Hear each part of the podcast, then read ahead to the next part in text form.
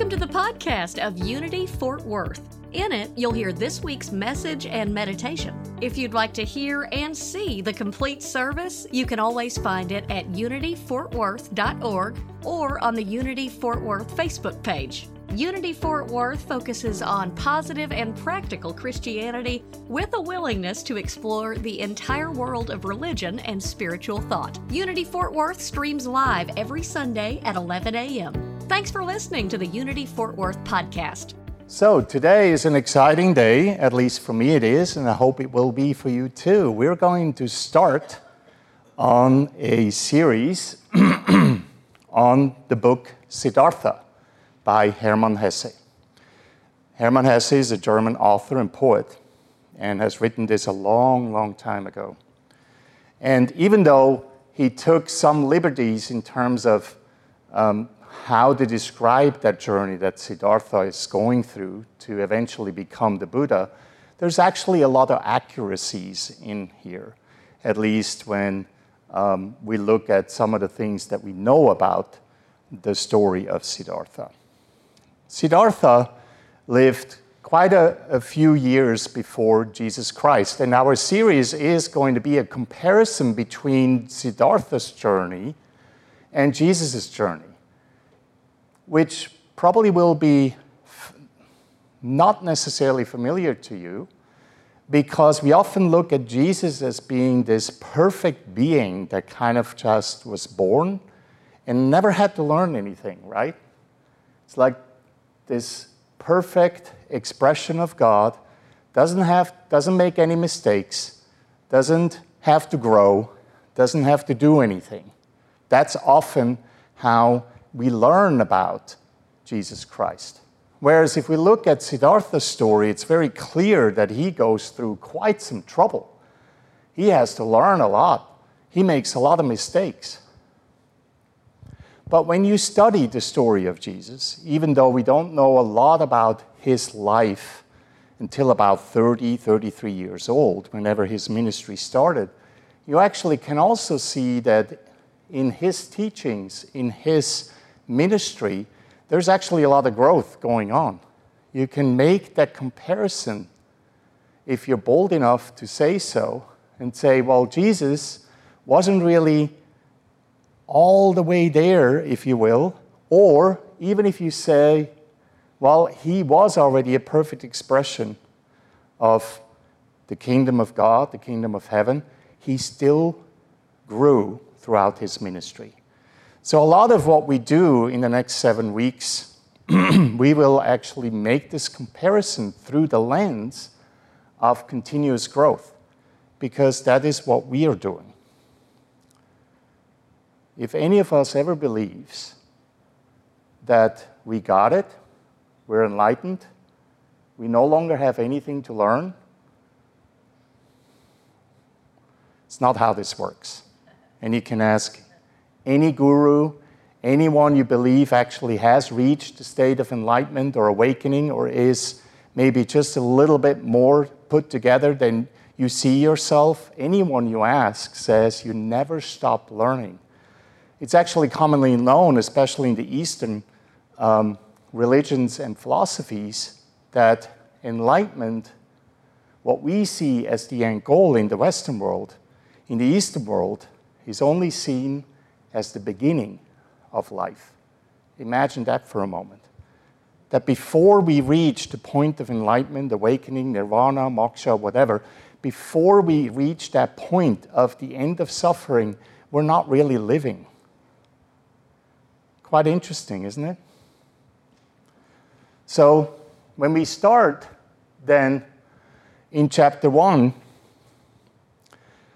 we learn about the very beginning of Siddhartha's journey, the son of the Brahmin.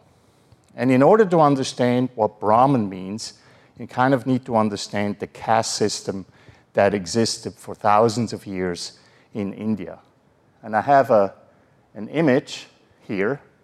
There's five castes, and that go from the very bottom, which is the largest caste, the Dalits, the untouchable, the street cleaners, and then to the Shudras, the Vaishyas, the Kshatriyas, and then on the very top, the Brahmins. So the son of the Brahmin refers to Siddhartha's dad, his father. And in Siddhartha, in Hermann Hesse's version, his father was a Brahmin, so he was a priest or an academic. The very top of the pyramid, not very many people get into that caste. It's a very high, um, high, highly decorated caste. You had to be born into almost in order to be able to be there. And then you studied from the first moment you take your breath until the last moment you live on earth. You studied and studied and studied. In another version of Siddhartha's birth, actually, his father was not a Brahmin, but he was a warrior. He was a chief of a clan. So he was just one caste below the Kshatriyas, the rulers, the administrators, the warriors. And then Siddhartha was born into the world, and he was so bright and was seen as someone so special, very much like Jesus, that he was put into the highest caste possible. Here's a picture of baby Siddhartha, and you see King Shuddhodana, who is his father, and Queen Maya. Queen Maya, according to the Buddhist uh, history, she actually died seven days after Siddhartha was born. And Siddhartha's mother was actually not his birth mother, it was a sister, Maya's sister, who raised him for most of his life. And Siddhartha may or may not even have known that. But it's significant when you think about the story. Seven days, seven has a significance in metaphysics, right? Uh, the other thing that's really significant and somehow comparable to Mary giving birth to Jesus is that Queen Maya had a vision before she got pregnant that a white elephant with six tr- would move into her side of the body, and that was her sign that her son, who would be born, would be someone really special, someone of the Brahmin caste, a priest a scholar, a highly decorated person, but even among the caste, one of the greatest. Doesn't that remind you of Jesus as well? Jesus often is compared to a rabbi, that he has studied, he knew scripture, he knew the Jewish laws, and he fulfilled the laws rather than just followed the law, as we famously know. But he actually understood very well what that priest caste in the Jewish tradition looks like. So we have a comparison there. Now, Maya has another significance. If you remember, I took apart the Om symbol a few months ago. The Om symbol has a lot of symbolism in there. And if you remember, there you have those three squiggly things in the bottom, which represents our waking state. It's the three dimensional world waking, sleeping, dreaming. And then you have the diamond on the very top, and then there's this swish in between. And that swish is considered a veil. And that veil is called Maya. And Maya means illusion. It's the illusion that we experience, that when we experience this human flesh, that we have Maya as a veil in front of us that keeps us away from truly believing and embracing the idea that we are the diamond, that we are God, that we are Spirit itself. And so it's interesting that we have Maya as Siddhartha's mother dying seven days after his birth. She had a function and then she fell away. The diamond itself is called Atman. And if you read chapter 1 and chapter 2, then you remember that Atman actually came up quite a bit, that word. It's often wrongly translated in the Western world as the soul. But Atman is more than that. The soul still has some part of individuality that remains. But Atman means the self as in the capital self, when we completely surrender to the greatness of all. So the diamond itself doesn't represent anything but the ultimate experience of being. And we're all part of that. In unity, we call that diamond God and we call it principle. We don't separate it, just like we don't do it in Hinduism. We don't separate God and the individual from it. We just see the separation as that veil of Maya. And then, of course, you have the bottom end, the squiggly bits there, the half circles, or the half, whatever you want to call them. That's basically the world as we know it. Okay? So that sets you up a little bit what we're talking about. So then we have Siddhartha growing up. One thing to really understand, because we don't really have any evidence of how Jesus grew up. You know, some scholars believe that Joseph, his father, was a carpenter, and so Jesus learned the practice or the, the job or the profession of being a carpenter. We also know later on in his younger teen years, or just before he turned teen, as 12, as 12 year old, there's some hint there that he was a scholar to a degree, that he understood how to read and interpret scripture quite well, and everyone was amazed with it. And that has a significance too. In Siddhartha's case here, he was protected. You see him here, and these are his servants and his friends and all that. They're basically protecting him. He was raised in a temple, and his father did not want him to experience suffering. So he, didn't, he wasn't allowed to get out of the temple, he wasn't allowed to go anywhere, and he was given everything he needed and wanted. And so they tried to create all these joyful experiences. He never was, he was never hungry. He never experienced pain, nothing.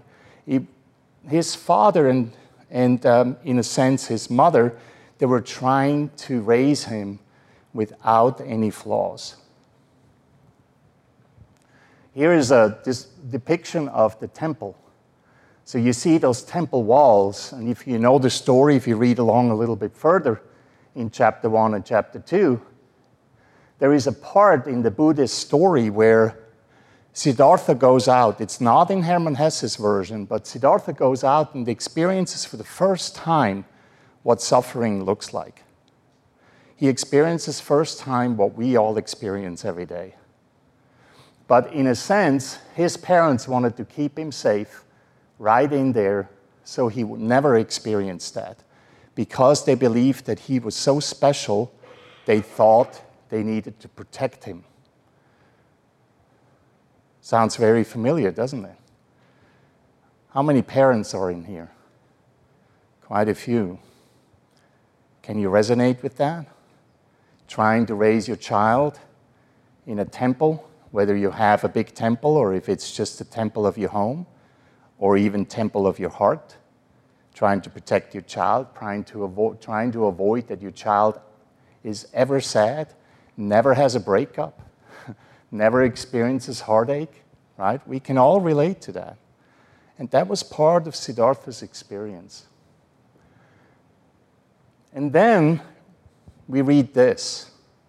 Even though he was raised, and again, I believe we all can relate to that especially when we're parents, but even if we're not parents, we probably get some sense that if we're trying to avoid pain, we're trying to have this perfect life, it doesn't really matter because in the end, there's still something missing. And that's what Siddhartha realizes here. But he, Siddhartha, was not a source of joy for himself. He found no delight in himself. Imagine that for a moment. Imagine for a moment that our house, our mortgage was paid for us. We always had food, we didn't have to work, we had great friends, and we, we were given everything we wanted in our lives. Probably some of us would believe then we would be all happy, right? But some of us also know that that's just not how it works. You can have everything in the world, and you can have parents or friends who are trying to avoid or trying to protect you from everything that could potentially happen that is bad to you, and yet you still feel like just Siddhartha does here. He found no joy in himself. He also contemplated some other, one other thing, and this is where it gets really interesting because um, Siddhartha was raised in northern India. And so we can assume that he was raised in the Indian caste system. That's why it's called the son of Brahman. And we can also assume that he probably followed the Hindu religion, which often is, again, mistakenly seen as polytheism. They believe in multiple gods, which it really is not.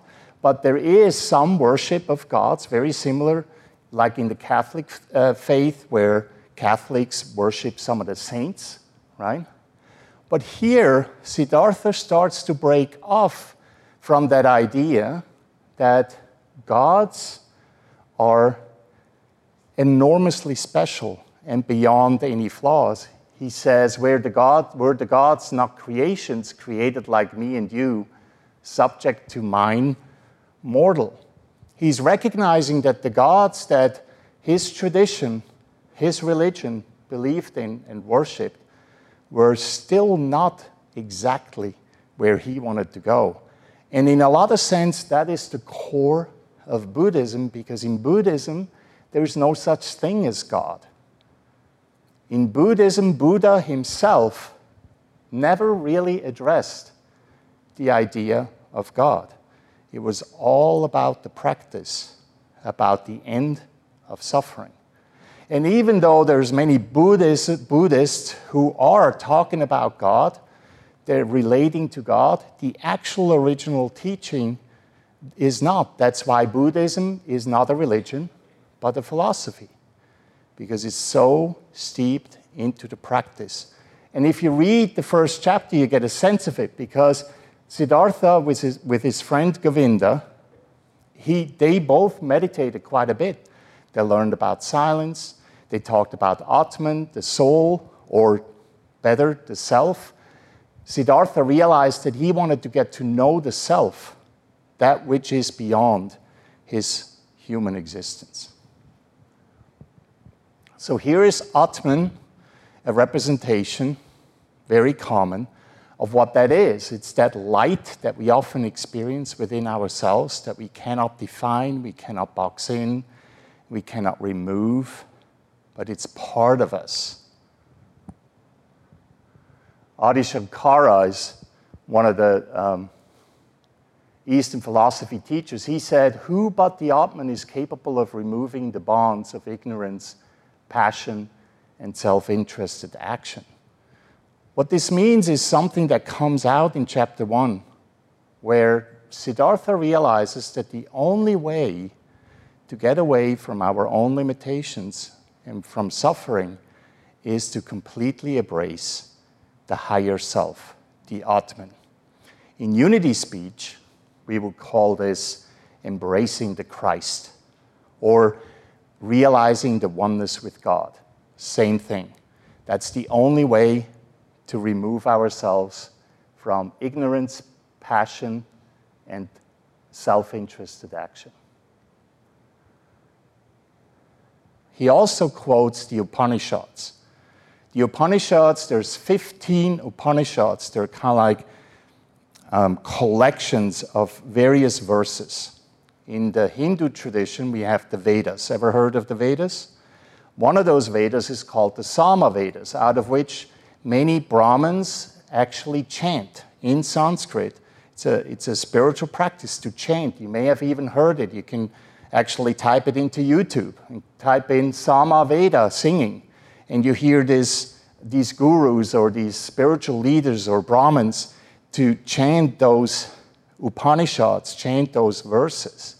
And one of those Upanishads is referenced here in chapter 1, a contemplation that Siddhartha has about Atman. Your soul is the whole world. Right? Again, the translation of the soul we can say your higher self is the whole world. You start to see there's elements of oneness in here. Siddhartha, very early on, and he's maybe in his teen years now, realizes that the Atman, the self, is not individual, but it is collective. Or it is not only individual, but also collective. It's the self, but also the whole world. What we do matters to the whole world. If we get up in the morning and start yelling at the TV because we don't like what the news is telling us, that, in a very real way, is affecting the world. Because we, as the higher self, as Atman, are creating this world together. And it sounds almost impossible, doesn't it? It sounds really weird to say that even our tiniest action matter in this world.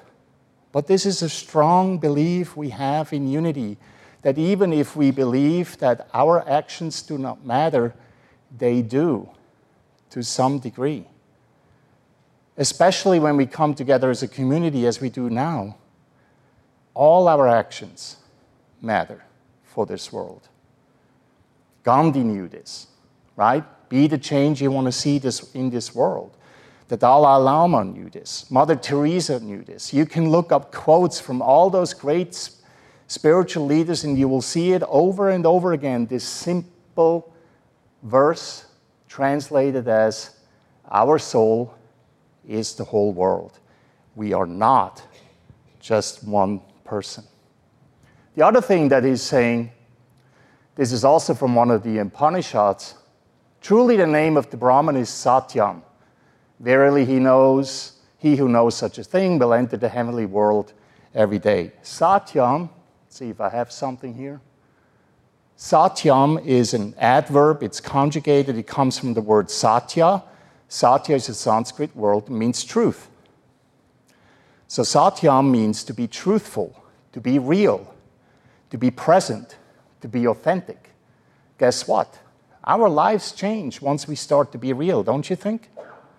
Once we start pretending that we are someone that we are not, that we come and engage with each other and being real with each other rather than pretending.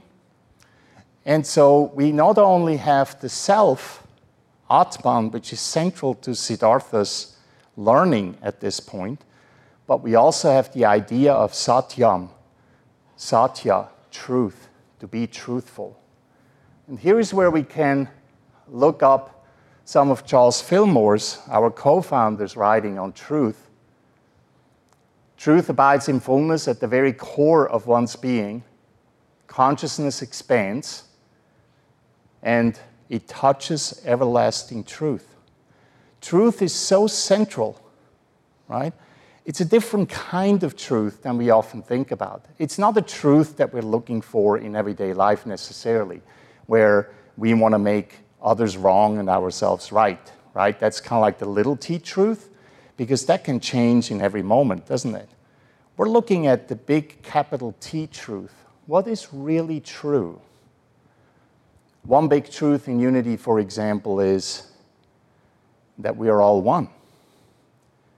That we are Atman individually, but we're also Atman collectively. Oh, and the highlighted one, I should. Can we go back? Yeah. What seems new is but the unveiling of that which has always been. When we look at truth, capital T truth, right? The kingdom of heaven, the kingdom of God. That truth has always been true. It's not something that we need to create, it's something that we wake up to. That's why awakening is such an appropriate concept. It's not something we need to create. It actually does take a lot less effort to just be than not to be. If you ever uh, studied under a spiritual guru or teacher and whatever, they often say all the same thing. It takes more effort for us to be so messed up as we often are and feel than it is that than it takes for us to be just real. And if you really think about it, you will probably agree to that statement, wouldn't you? When you completely were yourself, whether you sang by yourself in the shower, when you were by yourself and you could kick off your shoes and you didn't have any care at all in the world and you didn't have to be accountable for anything just for a split second. In that moment, did it take any effort at all? No. But as soon as we pick up the phone, as soon as we interact with others, even with our closest partners, as soon as we interact with this world, sometimes it feels like such a burden. And that's why in Buddhism, the focus on releasing the suffering is so big, because they come from the understanding that once we are awake, once we are willing to be just as we are, all the suffering and the work falls away. And it becomes really, really easy. Wouldn't that be great? Anyone there yet? Huh? Are we there yet? I love that one, you know. Are we there yet?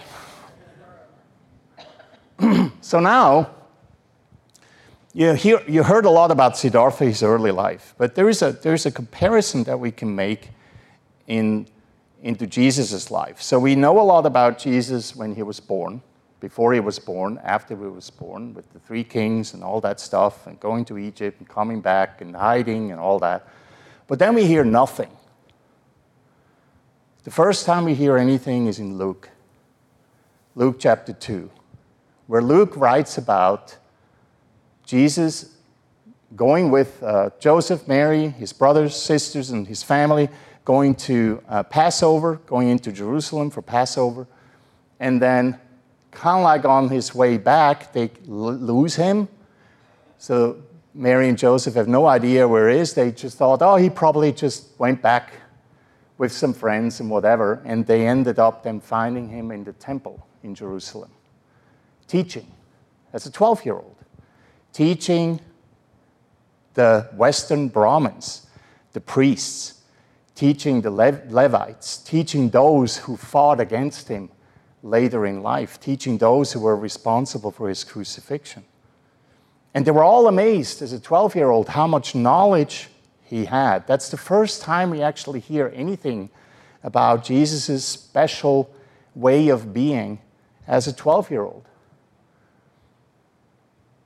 You know, I got to tell you, I was trying to find a good picture. I just can't imagine a redhead uh, on like red hair and white skin.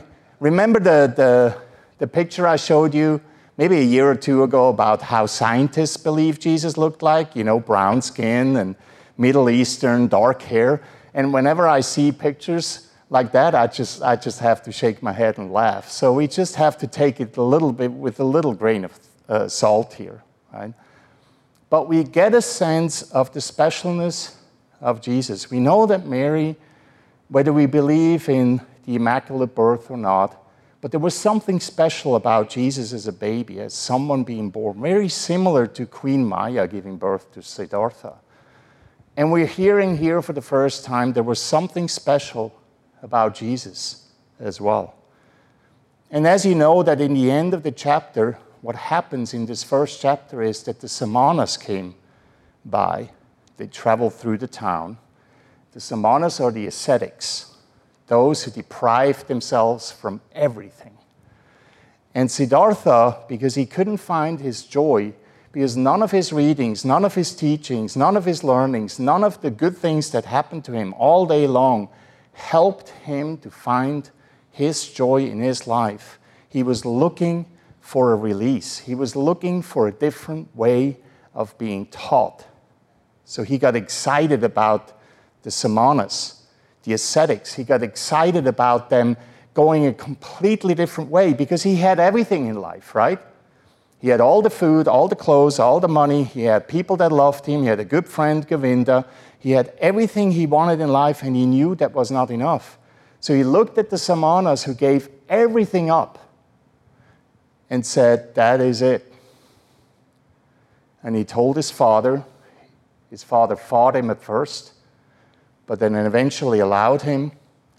And that's when he left to go on his journey. And we can only speculate how old Siddhartha was. Some Buddhist historical documents or some scholars believe that Siddhartha actually was married and had children when he left. We don't see this in this version of Hermann Hesse. He probably was a lot younger. Maybe he was 12, maybe he was 14, 16. We don't really know. But he was certainly young, and he was certainly someone who was looking for something. Before we go into chapter 2, I want you just to take a moment and look at your own life. Go all the way back to when you were a child.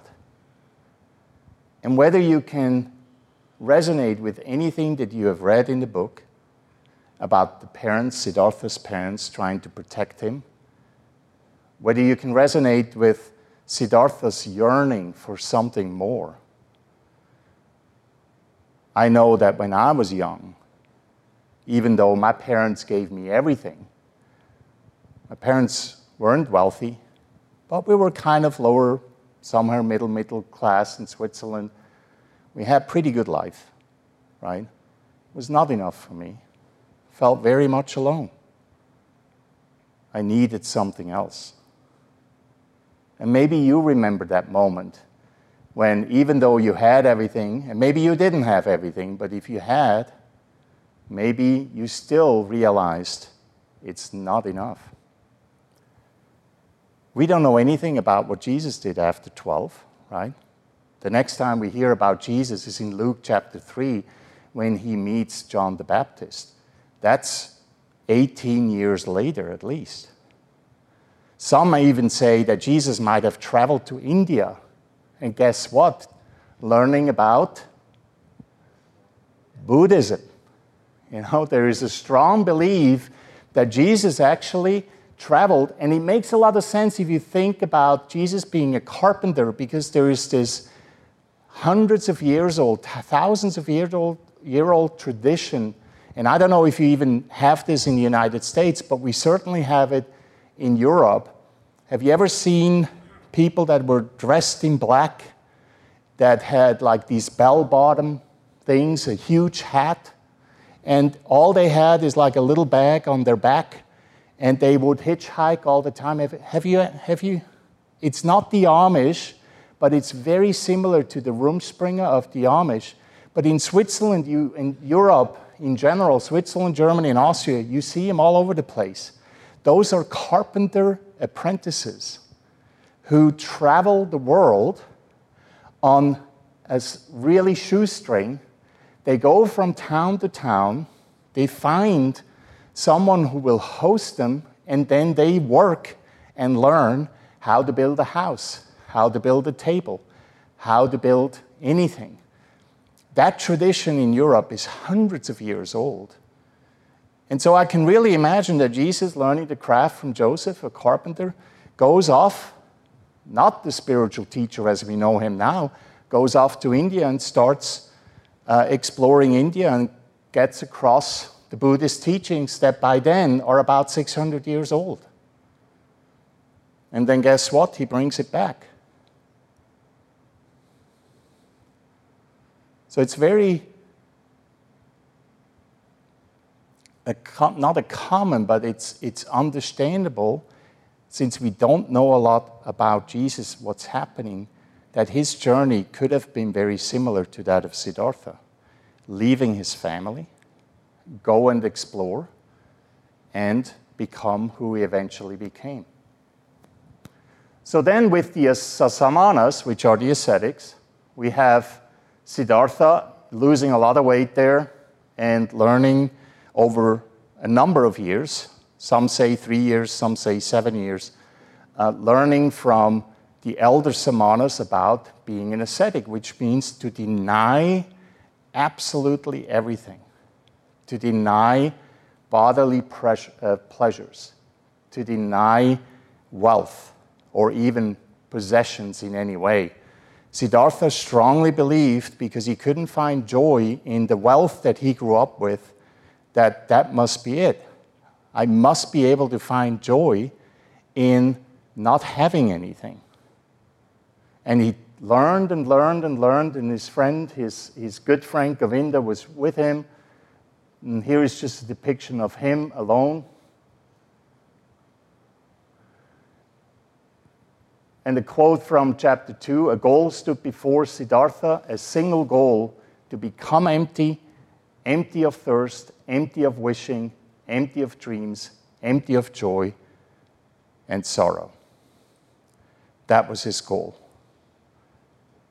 Guess what that looks like nowadays? How do we become empty? What do we do?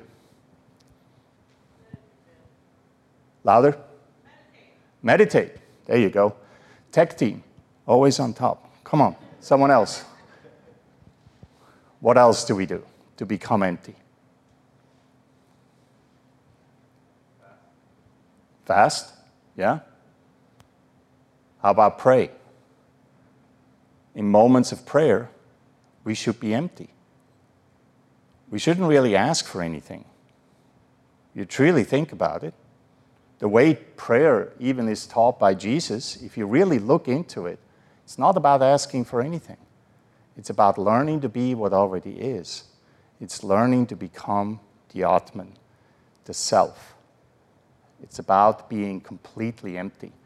So, in this chapter, this is all about, and you have these conversations between Siddhartha and Govinda, all about that learning process.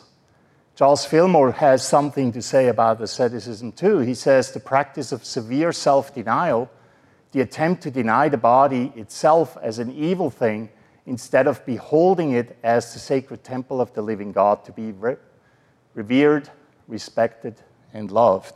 So you can see that Charles didn't really appreciate asceticism at all. And as we know at the very end of the chapter, too, Siddhartha came to the conclusion that even the ascetics, the samanas, didn't really get it. And he heard about this guy, whispers about Gautama. Gautama, this supposedly being enlightened being, they also whisper is the Buddha. That's when he learned about something else. And as he will see in every chapter that follows, Siddhartha moves forward, learns something new, only to realize that it's still not enough. So we have him start out in perfect wealth. He has absolutely everything. And most of us have lived life long enough to understand that just because we have everything we need, it still doesn't mean that we are happy and we're fulfilled. Then he goes into asceticism with the samanas, giving up absolutely everything, and yet it's still not enough.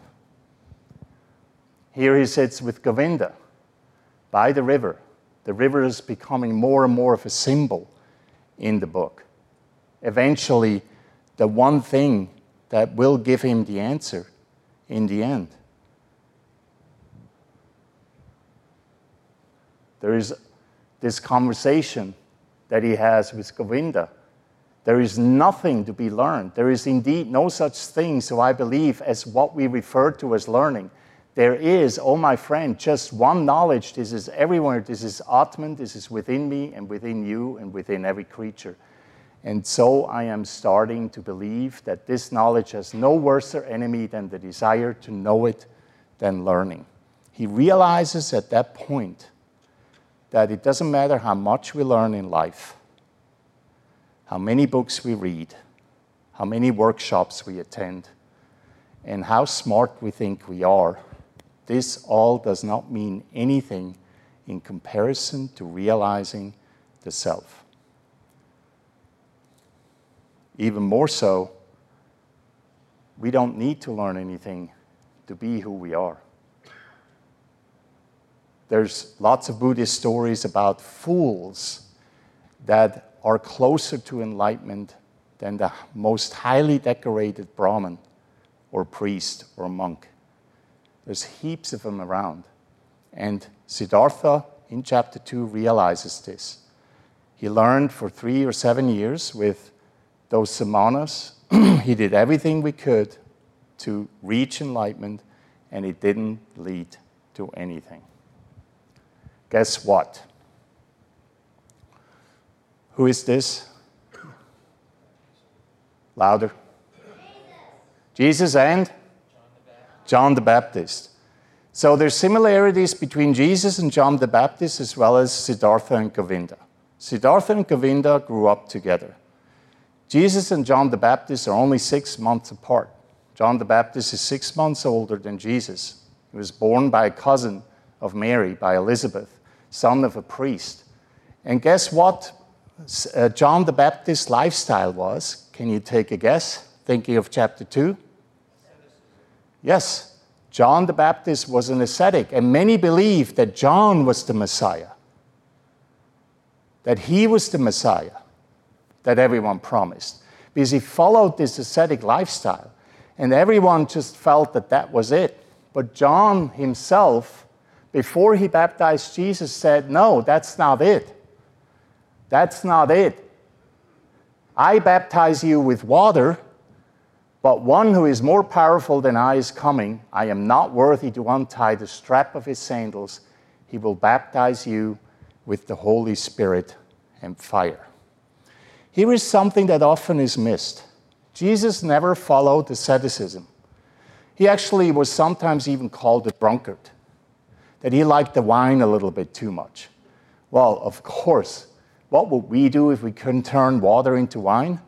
That would be very tempting, wouldn't it? so, this is the first thing we actually learn in Luke in chapter 3 after when Jesus was 12 years old and taught in the temple. We skip 18 years, and this is the first time Jesus shows up. And John said, I'm not worthy to baptize you. And Jesus said, No, you got to baptize me because it's part of what I need to do. But he never followed John the Baptist in asceticism. Jesus had an inkling, had some insight that that's not the way. Because we cannot deprive ourselves from the beautiful things that we, can, we have to offer to this world. Asceticism is an extreme form of holding back. I'm not trying to make it wrong, but we see in Jesus's and in Siddhartha's example that asceticism was not the way for them. We should always allow ourselves to embrace the goodness of life. Be joyful about having the possessions that we have as long as we're not desperately attached to them. It's not about getting rid of everything, it's about appreciating what we have. And from this moment on, here, it really starts, we're only starting this journey, but you will see more and more how these two stories come together. That there is some similarities between those two. And whether we believe Jesus learned all these Buddhist teachings while he was traveling to India or not doesn't matter, but what we can see is that there is so many similarities about what spirituality truly is about. So, finding fulfillment in a searching world may look very different for you than it does for me. That's why it's sometimes so difficult to deal with each other and to get along with each other, right? Because my path may not be your path, but who am I to tell you that your path is wrong? Your path may be different than someone else's path. Who are you to tell someone else that their path is wrong? One thing that we can learn from both stories is that we must remain open and seeking in a seeking world so that we get to know, to learn, and to grow without ever, ever stopping. Enlightenment is not a goal, enlightenment is a way of living and a way of being. So, that was quite an introduction to this. And I hope if you haven't read chapter one or two, you will have some time to catch up. Eh, there are two beautiful chapters I just mentioned before service. I would probably do this for a whole year.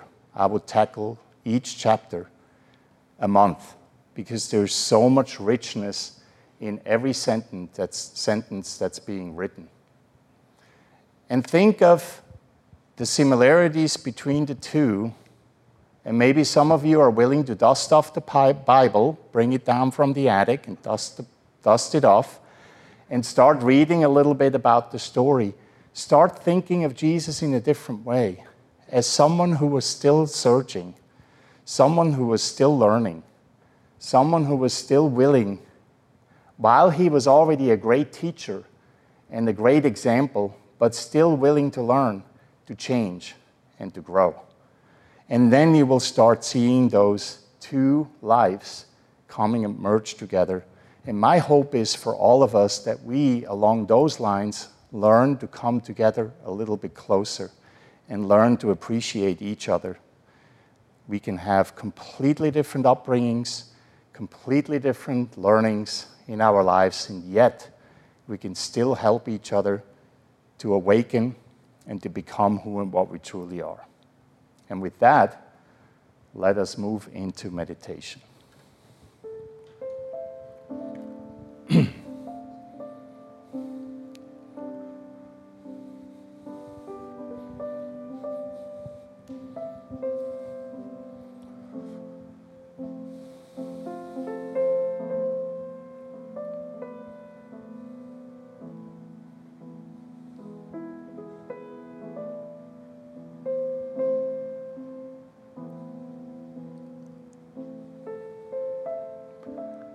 So allow those sounds of the piano music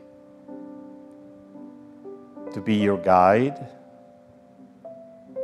a way to turn within.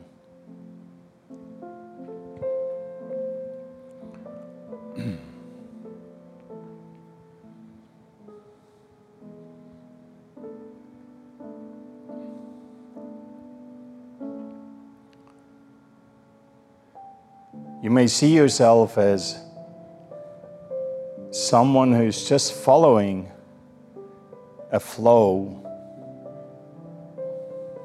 a flow that's inward, a flow that is allowing us to settle a little bit more.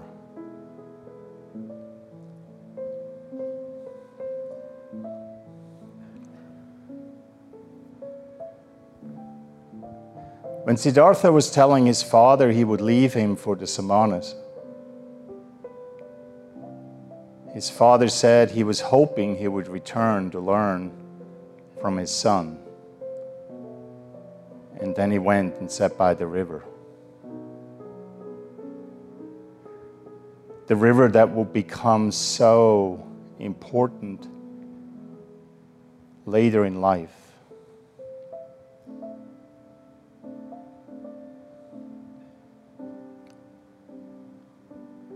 Life is just like river. A never ending flow, carrying all the pain, all the joy, all the judgment, all the greatness and goodness and kindness, all the regrets, all the resistance, everything. Nothing is excluded, everything is flowing down the river.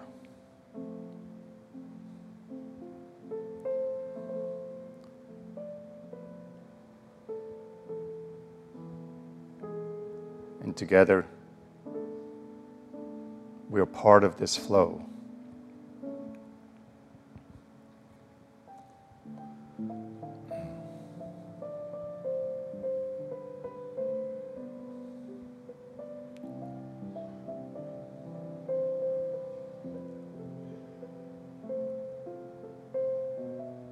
Remember that the truth, Satya,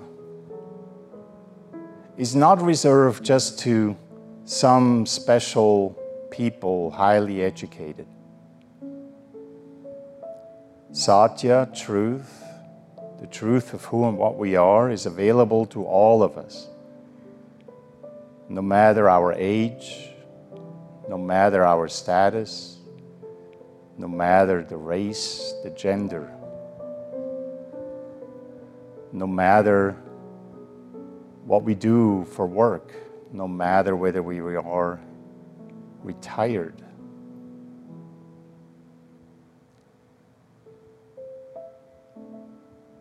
The truth is shared among all religions, all paths, all people.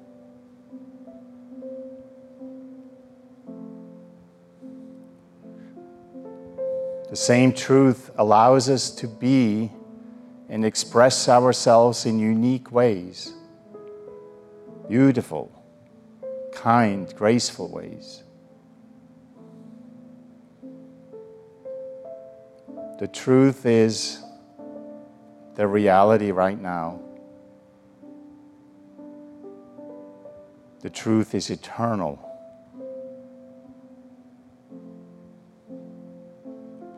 Truth is destiny, fulfillment in a searching world.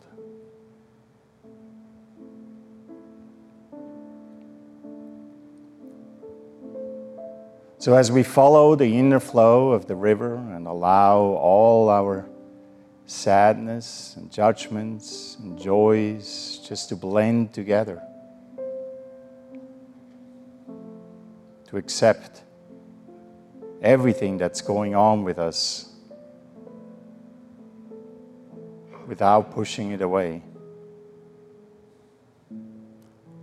We are ready to release and forgive.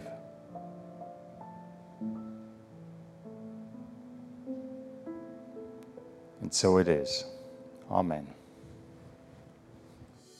Thank you for listening to the Unity Fort Worth podcast. You just heard this week's message and meditation.